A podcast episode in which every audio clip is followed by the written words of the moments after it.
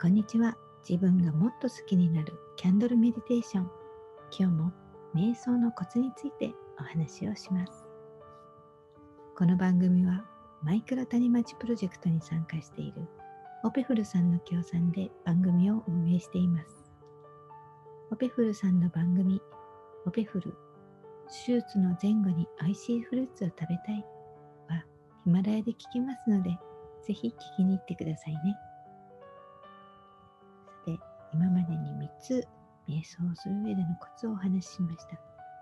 4つ目は、期待をしない。比較をしない。これです。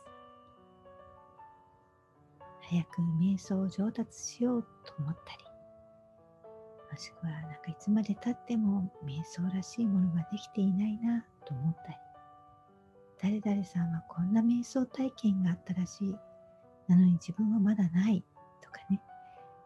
もしくはこの間とっても素敵な感覚で瞑想できたのに。うまく瞑想がやれたのに。あれからちっともうまくできないな。こういう比較ついついやってしまいがちです。特に大人になればなるほど結果を求められる世界に生きている人ほど早く結果が欲しくなるアウトプットがね、失敗してるんじゃないか、うまくいってないんじゃないか、そんな風に考えがちなんですよね。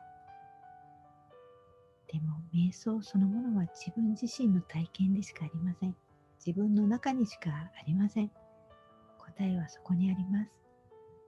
比較しても意味がないです。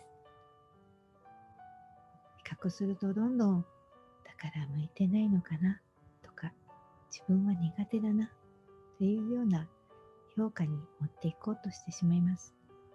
ですから、比較をしない。比較すること自体がナンセンスなんですね。瞑想を何のためにするのか、瞑想でどうなりたいのか、人それぞれです。常に起こることそこにいかに信頼を置いていけるか自己信頼を持ち続けられるかある意味そこをね問われるのが瞑想とも言えるんではないでしょうか。